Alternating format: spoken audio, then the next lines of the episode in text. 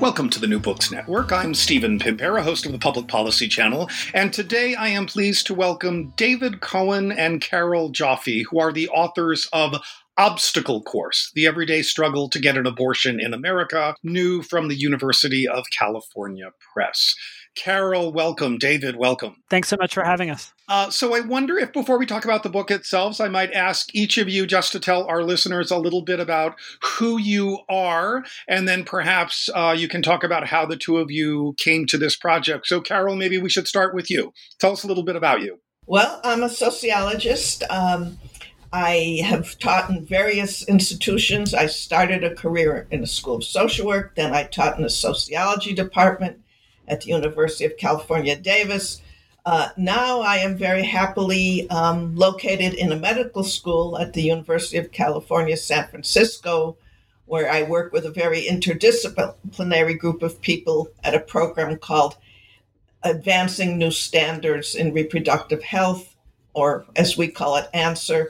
Uh, for many years, my uh, my research interests have been in the field of reproductive politics, uh, with an especial interest uh, in the abortion conflict.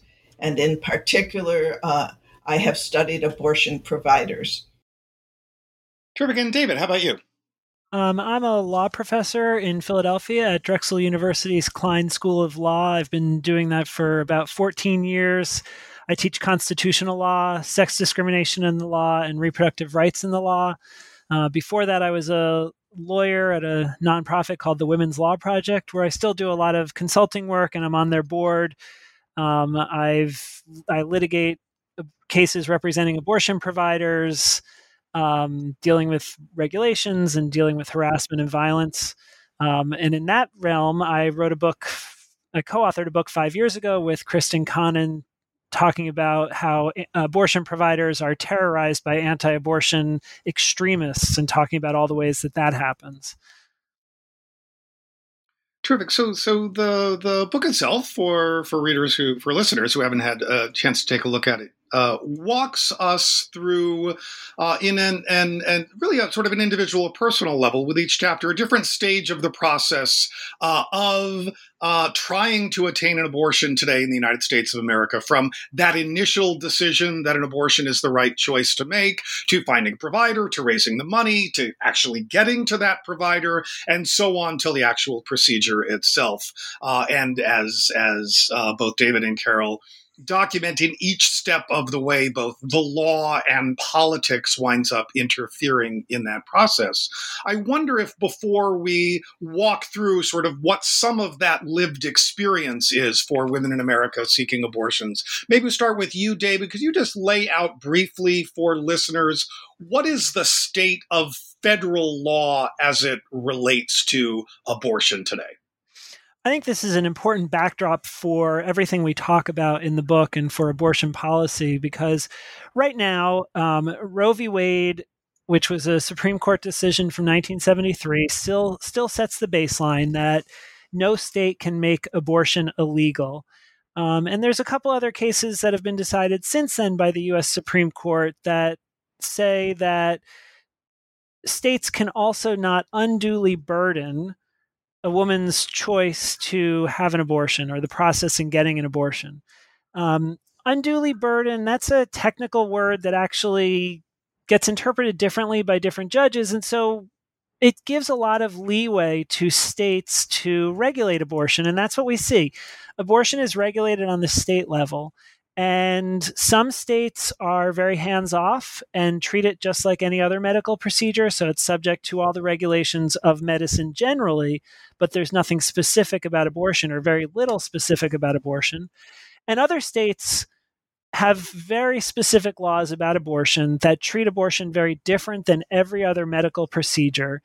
And a lot of those regulations under the current Supreme Court doctrine are allowed and that's really what our book gets to, which is all of the different ways that these states that do regulate abortion in this exceptional way, um, how it actually hinders someone's ability to access what we strongly believe, and that I believe the evidence supports us, is a very safe, um, normal medical procedure that should not be regulated in this way. So federal law allows abortion, but it also allows or requires states to allow abortion, but it also allows a lot of restrictions. And that's what we see in a lot of places around the country. And it's just sort of as a footnote for some of our listeners from other disciplines, what what what you all are referring to as abortion exceptionalism in this context struck me as I was reading through the book as what uh, in some spheres is, spheres is referred to as bureaucratic disentitlement, and others, including most recently uh, Moynihan and Herd, uh, in a book called Administrative Burdens, refer to administrative burdens. But it sort of all winds up being ways to change policy without necessarily directly confronting the core of a policy. It's a way to erect barriers and obstacles in the way of people accessing benefits that you would prefer them not to access. Um, so, so while we're we're doing a little bit by way of of clearing the ground here, Carol, can you uh, just talk a little bit about what we know? Who are we talking about here when? Uh, women, and of course, that as, as you point out in the book, there are other groups of people who might not identify as women, including uh, trans men who might seek abortions, but overwhelmingly, it's it's women who we're talking about here.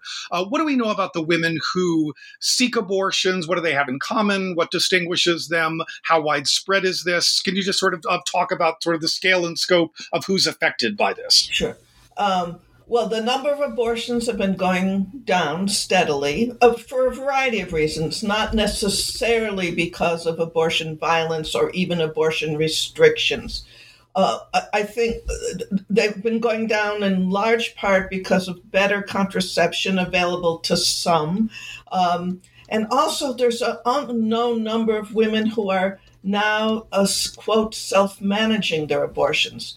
So we don't really know exactly how many abortions take place each year in the United States, but it's less than a million. It's about uh, somewhere in the 850,000 range. But what here's what we do know. The women who get abortions are disproportionately poor and disproportionately women of color. Um, that doesn't mean the majority of abortion recipients are women of color. What it does mean is that African American women, Latina women are way overrepresented in terms of uh, what their percentage of the population is and what their percentage of getting abortions. So it's a very vulnerable group that has very little political power. 50% of women getting abortions live below the poverty line. Um, the poverty line, I'm not sure I'm exactly remembering uh, uh, the number, but it's approximately, I believe, somewhere around 16, 17,000 for a family of three. Uh, these women, 50% live below, another 25% are um, are between 100 and 200 percent of that. So what we can say is that 75 percent of uh, of abortion patients are poor. And this has tremendous consequences as we, we relate in the book because so many, first of all, it's difficult to pay for the procedure. A first trimester abortion is somewhere around 550 uh, dollars, sometimes more, depending where you are. But as we point out in the book, um, abortion access has become so difficult, even with Roe still legal, that uh, getting an abortion involves a lot of traveling. It allows it involves a lot of extra costs like lost wages, like extra money for childcare if you have to be away from home. And 60%, about 60% of women getting abortions are, are, are parents. So David Carol has has laid out for us uh, a number of the, the the factors that you together uh, walk us through in detail and sort of the ways in which this plays out for different population groups in different parts of the country.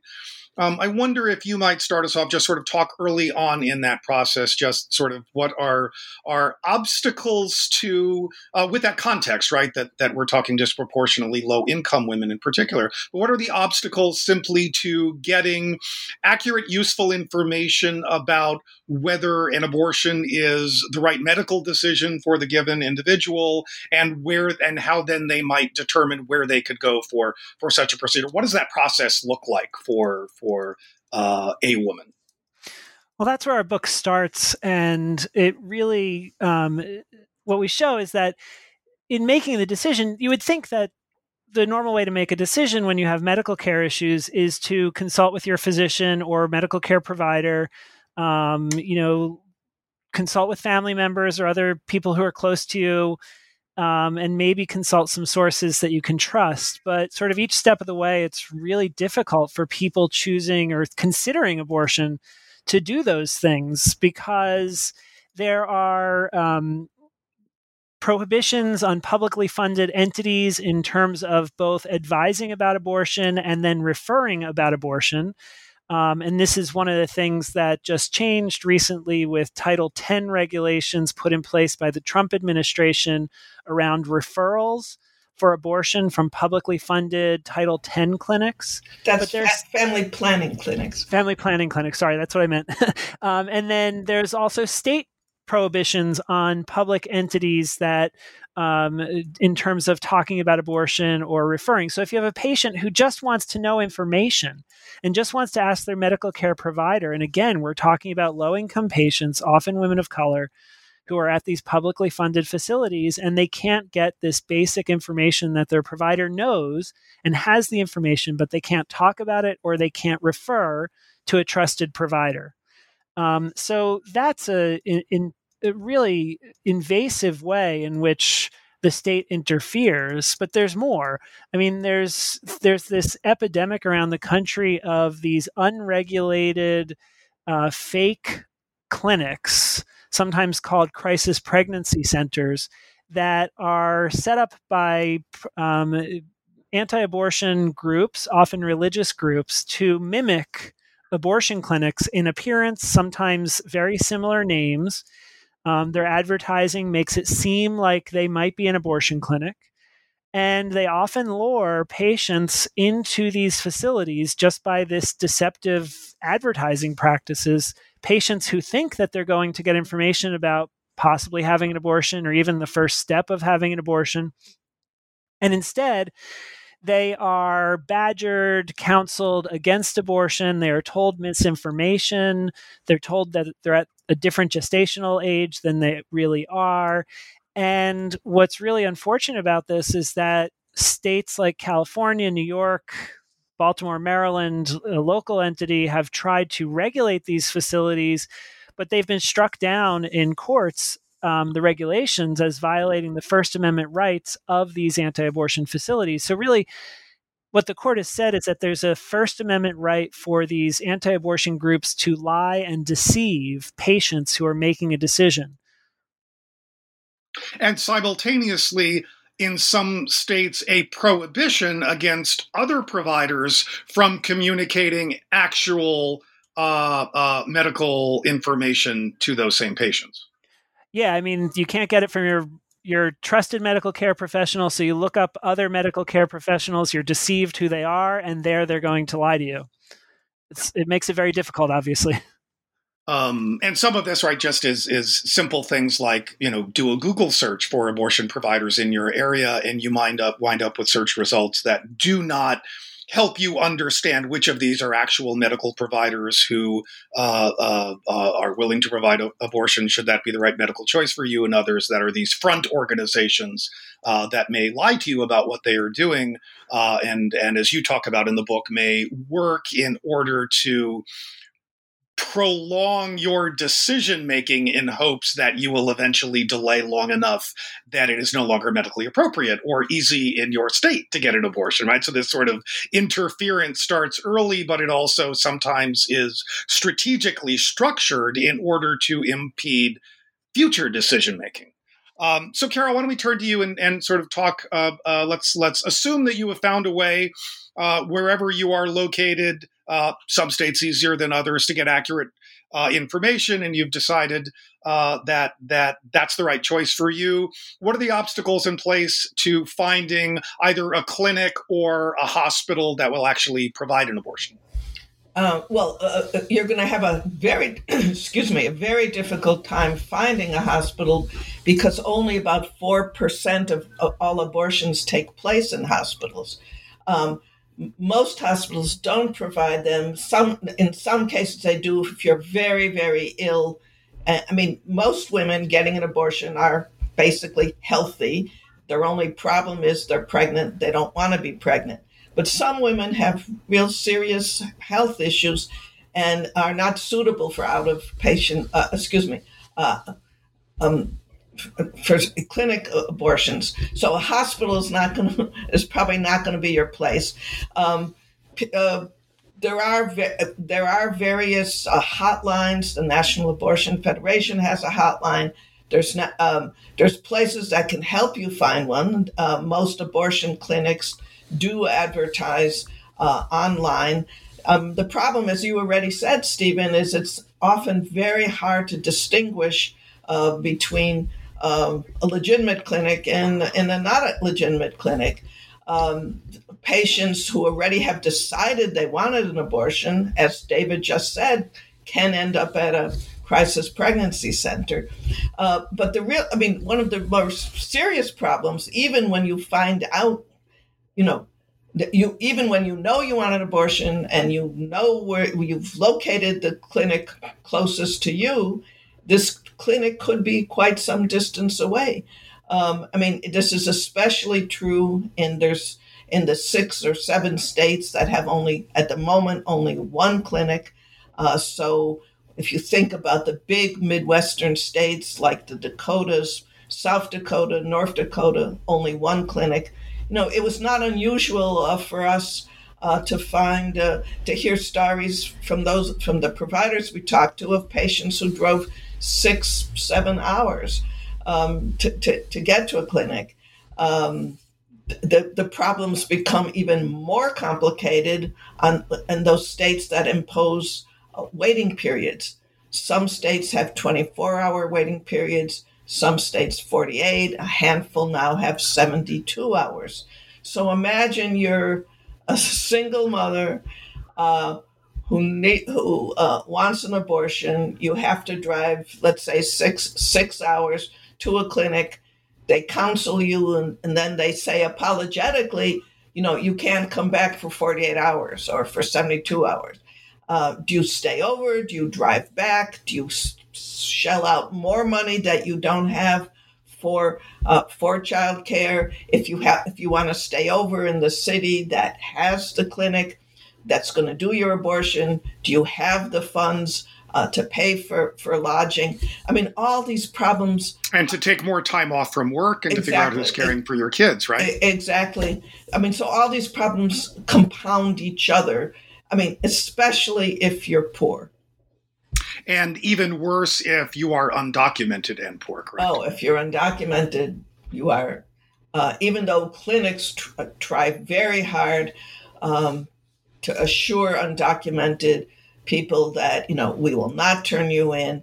Um, it the, the fears for undocumented people are really, uh, I mean, are really genuine given what's going on. I mean, perfectly rational in this political climate. In Texas, I mean, um, you know, in Texas, for example, uh, where um, there are not enough clinics to serve the huge population, uh, you know, some depending on where you live, you will you would have to go through checkpoints um, within Texas in order to get to the city with the nearest clinic. So uh, undocumented uh, pregnant people have a particularly particularly challenging time. So, David, why don't we uh, turn to you and and so let's let's imagine right. You've identified a place. You've figured out a way to get there. You figured out a way maybe to negotiate if there's a waiting period, your first visit and the second visit, and what you're going to do in between there. Can you talk a little bit about what you may encounter uh, by way of obstacles outside the clinic itself, and what the law currently says? Uh, things like buffer zones. Uh, what is what does the law say about about how the ways in which people can and cannot legally impede your ability to actually enter into the medical facility. Well, I want to make perfectly clear that not every clinic in the country has difficult protesters outside their front doors, um, but it's all too common that patients coming to a clinic are going to deal with several to several to dozens to maybe sometimes even hundreds of protesters outside the clinic who are um, trying to make it clear in very uh, it, it, confrontational ways that they don't want the person doing this. They want to shut down the clinic. They want to stop the employees from providing abortion. Um, and this takes just all forms imaginable in terms of, you know, your standard protest with signs and people milling about to um, people praying, sometimes quietly to themselves, sometimes over a loudspeaker, to raucous music and speeches um, with bloody signs and um, noise being piped in, crying babies. Um, and sometimes they ignore the patients and are just there to protest, but a lot of times they are following the patients as they walk into the clinic. They can't follow into the clinic, but every step up to the clinic, they are badgering the patients and trying to make them feel shame and stigma for their decision. Um, and so, you know, this kind of protest outside the clinic can be very invasive of a person's autonomy and can be scary because you don't know if someone's going to take it to a more physical contact level.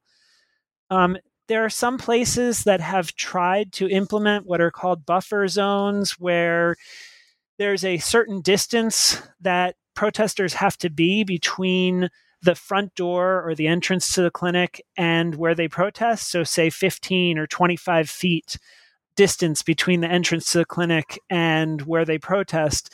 And buffer zones are almost widely recognized by people who work at clinics and who go to clinics as helpful. They don't get rid of all problems, but they calm the situation down. They give patients and providers a space where they can walk freely right outside a clinic um, and know that they're safe entering and exiting. Um, but unfortunately, the U.S. Supreme Court does not look favorably on these buffer zones. A case out of Massachusetts that Massachusetts had a 35 foot buffer zone um, the court struck down the law as unconstitutionally violating the free speech rights of the protesters. And it did so for a couple reasons. One, the court thought that what we're dealing with are not really invasive confrontational protesters. We really are just dealing with people who are speaking their conscience and trying to counsel the patients to choose something other than abortion.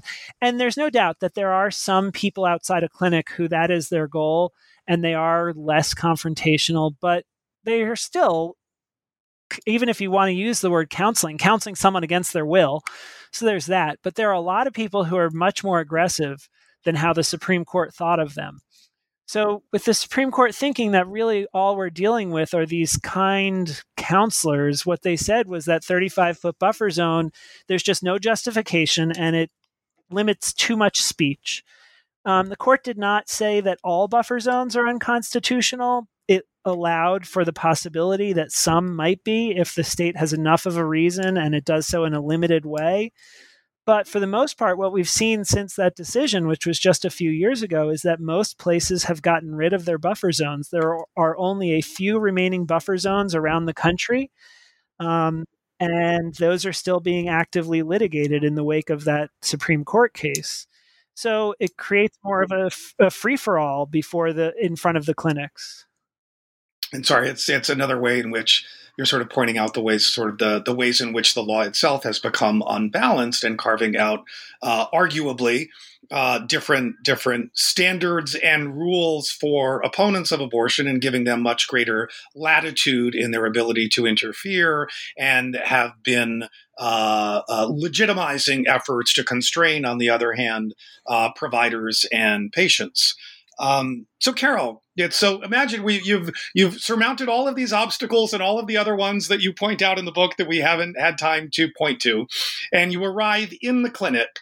Uh, talk to us a little bit, if you would, about uh, perhaps what some of the more extreme laws say about what that interaction between the clinician and the patient is. Talk maybe a little bit about some of the the counseling requirements and the mandated script requirements right. and how that can play out.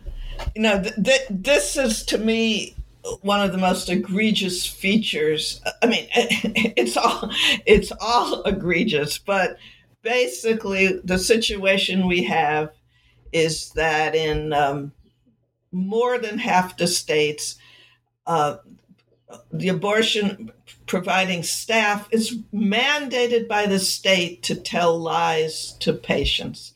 Literally. Imagine if you're a healthcare professional. Imagine if you took an oath to quote, do no harm. I mean, imagine what your sense of professional integrity is. You have to stand there and tell the patient documented lies. You have to say abortion, getting an abortion increases your chance of getting breast cancer. That's not true. That's been scientifically studied. It's not true. Uh, you have to, in some states, you have to tell the patients of uh, that you're in, you, you are increased risk for suicide. Not true. Uh, you are um, you you are less likely to be able to have children. I mean, one of the cruelest things to say uh, to I mean, well, they're all cruel, but I mean, this must be terrifying to hear if you know you want to have children someday, but now's not the right time. There actually was, we have very good research on this. Uh, a team at Rutgers University um, studied studied all the scripts uh, that that clinics were told to uh, to tell um, patients not not not so much about breast cancer, but about um, fetal development. Uh, because a lot of the lies are that I mean that at a very early age uh, your your fetus, although in, in these scripts it's called your your child, your baby can do this, this, and this. Uh, they sh- they didn't say it was about abortion. They took these scripts, which again were about fetal development, showed them to a panel of um, of experts uh, in fetal development. Uh, didn't again didn't say this is not abortion. Just look at these scripts. Tell us um, tell us if the material is accurate. And no surprise, overwhelmingly the material was not accurate. Uh, North Carolina, as I recall, uh, had the distinction of having the most inaccurate uh, information. I believe it was 42% of all um, of all the information in, the, in these mandated scripts, uh, you know, were lies. So, I mean, one thing you face, and, and uh, this is a problem, obviously, for the patient who's hearing very disturbing information, but it's obviously um, a, a, obviously a problem, you know, for the doctors or who else in the clinic is giving this information. I mean, for example, uh, in the Dakotas, you are you are mandated to say you are about to terminate the life of a wholly unique living human being. Um, that's not what these abortion uh, providers believe. That's not what presumably most of the patients believe. But some patients come very conflicted. And to hear a person in authority say this, and so the providers have to say, the state demands that I tell you this. Um, but it, it's it's it's just again what you re- referred to before, Stephen, abortion exceptionalism. There's no other branch of medicine in the United States that we can think of where the state compels clinicians, healthcare professionals, to tell lies to their patients. So, David, as we as we near near the end of our time here, can you talk a little bit about how how what have the courts had to say about this? How is it that mandating that a medical professional lie to a patient be upheld as constitutional, or has it been?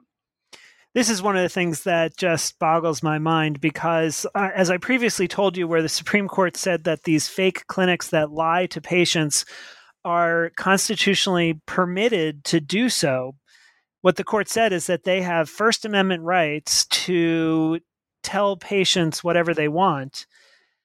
The court has said doctors, real doctors, real medical professionals, actually have have no such right. Less, yeah, they have less rights. So the the fake doctors have real constitutional rights, and the real doctors have fake constitutional rights because what the court says is that um, when you are talking about informed consent around a medical procedure, the First Amendment doesn't apply as strongly, that the state is always allowed to regulate informed consent around a medical procedure. So, because these real medical professionals are doing real medical procedures, the state can force them to lie. But because these fake medical professionals are not doing any medical procedures, the state can't force them to tell the truth. it's backwards. It's Alice in Wonderland, but that's what the Supreme Court's told us with this. So, uh, as we conclude here, so so at the end of the book, which I cannot recommend highly enough, although it is an, an infuriating and angry-making read, I must say. Um, you ask if change is possible. So I wonder if I could have each of you just weigh in a little bit on and what are, what are sort of your your thoughts about where we are likely to be moving forward, and maybe what it is that listeners might be able to do in in uh, an effort to maybe uh, open up some space for for greater access to medical care for this particular group of women. Uh, well, um, let me weigh in. I mean, what listeners can do, and this may sound lame, but nothing is more important than voting. Um, we, we in the 2018 election, we saw what happened when some of the red states uh, elected blue governors. Uh, we saw in Maine uh, huge, your neighbor, huge changes. And now Medicaid can pay for poor women's abortions. Now trained nurse um, practitioners and midwives and physician assistants uh, can, can perform abortion, which makes a huge difference for access. So uh, very quickly, what I what I would point out, and we say this in the book at the end, red states are getting redder. It's a very serious situation with the courts, no denying. But blue states are being proactive. Blue states are being um, are getting bluer with respect to abortion. So, uh, looking into the future, what we're going to see is a very continued, a very polarized nation. Uh, if Roe is overturned and if it is returned to the states, we'll see an intensification, what David and I already saw in our book, namely a lot of traveling. Um, the, the future of abortion is traveling. And what, uh, what your listeners can do if they're so moved, besides voting, besides escorting at clinics, which is extremely helpful, uh, it, donate um, to the extent they can to abortion funds that help women get from from from their homes to uh, where they need to go. David, anything you want to add into that as as we we think about the future and maybe think about what can be done? No, I mean Carol hit on the main ones. As I um, I tell my students all all the time, um, particularly here in Pennsylvania, where we have a primary every year and we have an election every year, if you're not voting twice a year every year, you're doing it wrong. And that means in the non presidential years, that means in the non congressional years, every single election, whether local, state, or federal, if you're not voting, you are ceding the territory to people who want to restrict abortion and impose, you know, and even criminalize abortion because they vote. They vote all the time and we need to do the same. Um, so that is absolutely the most essential because positive reform can happen, but it happens when people get out there and make it happen, force the force the issue. You are listening to the New Books Networks. This is the Public Policy Channel, and we have been listening today to David Cohen and Carol Joffe talk about their new book, Obstacle Course The Everyday Struggle to Get an Abortion in America, from the University of California Press. David, Carol, thank you for joining us today. Thank you very much for having us. Thank you. It was a great, great conversation.